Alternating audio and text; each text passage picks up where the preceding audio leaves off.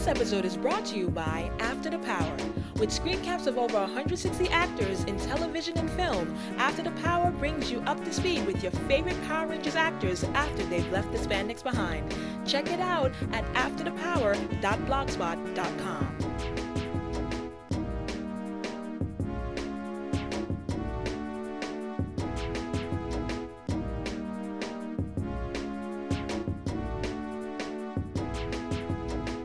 It's pretty interesting, actually. I was, um, I went to work for him. I was his assistant, uh, and we fell in love, you know, right away. It's not the kind of thing that can happen too easily now in the workplace, but in those days it was okay. And um, we were connected on so many different levels. Back in those days, he had an office on Ventura Boulevard. There was only about 40 people working for him. And they were doing music for cartoons predominantly. These were back in the days of telefaxes. I mean, it was before faxes were actually, that was the new technology then. It was, it's weird to even say that. but um, he was doing a lot of cartoons from Japan and bringing the cartoons here and creating, creating new storylines and obviously new music. And it was back in those days that in one of the trips to Japan, he had discovered Zyuranger, Power Rangers. So this this goes back a long ways. I was his assistant, and then I segued into uh, we opened a toy division because for a while Saban Entertainment was going to try to create our own toy lines, and that lasted for oh about a I think the division was open for a couple of years, but I stayed working for him that way for about a year, and then we decided it was better. It's just was better for me to be doing something outside of the company for a while because we were getting ready to have children. We had two kids, two more kids together, and uh, so I opened a separate business. I opened a, a, children's clothing store actually. But when I say I was a writer, I started writing uh, before I wrote anything for. Um, you know, for mass consumption. I was writing for myself. I was writing journals. I was writing. I was coming up with um, poems. I was I was writing. I, I knew that that's what I wanted to do. I hadn't um, figured out which direction I was going with that yet, but I worked for him for about a year. Then segued out. Then we were um, then we got married, and so it wasn't until years later that Power Rangers he actually was able to sell it to you know Margaret Loesch was the one who was his first champion, and so bringing that on the air was took him about nine years of pitching it everywhere before anyone would say yes to it. I mean, everyone thought he was loopy when he was showing them this show. The concept was not something everyone could get. You know, taking this kind of production value type footage from Japan and then um, adding live footage shot here with actors you know they would get here and editing these things together so we'd have all these monster sequences that were already shot and we would have to shoot some new stuff but not very much. We would that was kind of the interesting part about the initial stages of writing those shows.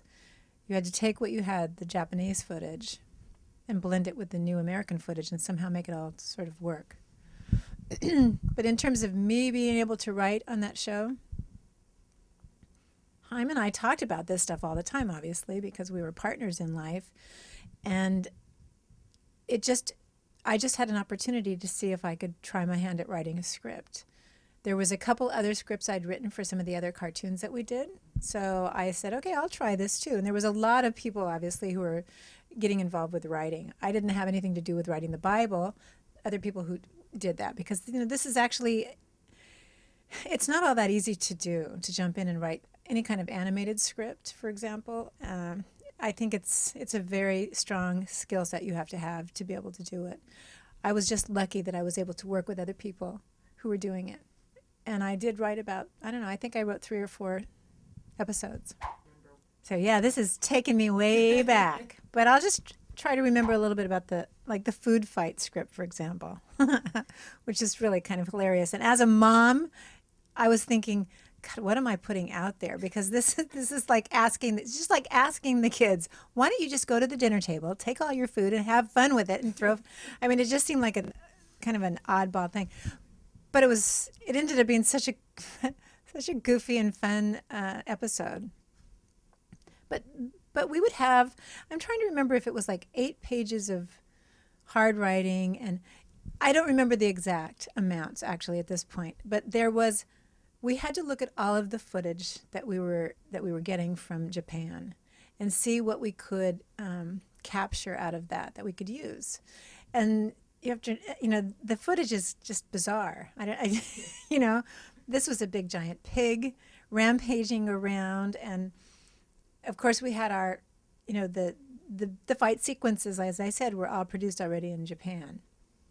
But we needed to augment those with new footage here in the united states so coming up with something that was some kind of a story based on the footage that was already shot uh, you know made us stretch our creative muscles a bit but we did have to think what we needed to have the full story arc, and we had to have several stories going on.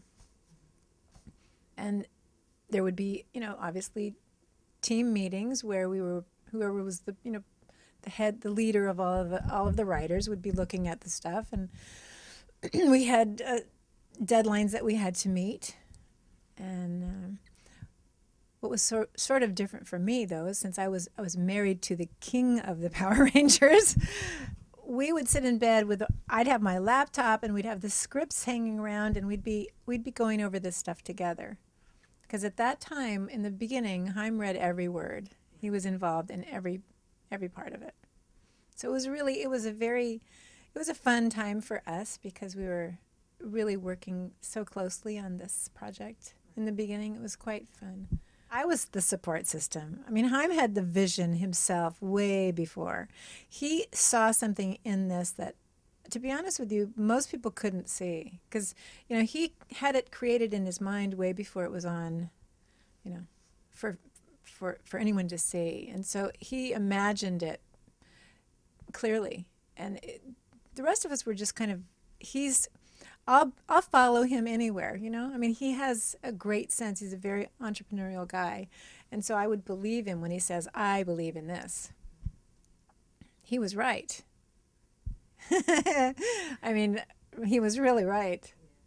Haim was so dedicated to this show. Like I said, he read every script in the beginning. He would go out to this. He would go to the set. He would um, he would participate in everything having to do with the merchandising, every, everything. I mean, uh, literally from soup to nuts. I mean, is that that's a phrase I've heard from the beginning to the end. Haim was immersed in it because he cared so much about it, and um, building that brand was very important. I mean, it was already a huge success in Japan. You know, I mean, Power Rangers for years had been there, and but it was a brand new thing here in the United States.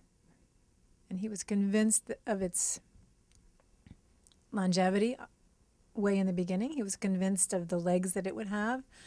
Um, he knew that little kids were going to love it, and it, it had a pretty, pretty strong pull on really little kids, and it went up almost to teens in the very beginning. You know, and now like you said, there's people that you know, that have great memories of all those days and are still watching it, still um, part of that culture.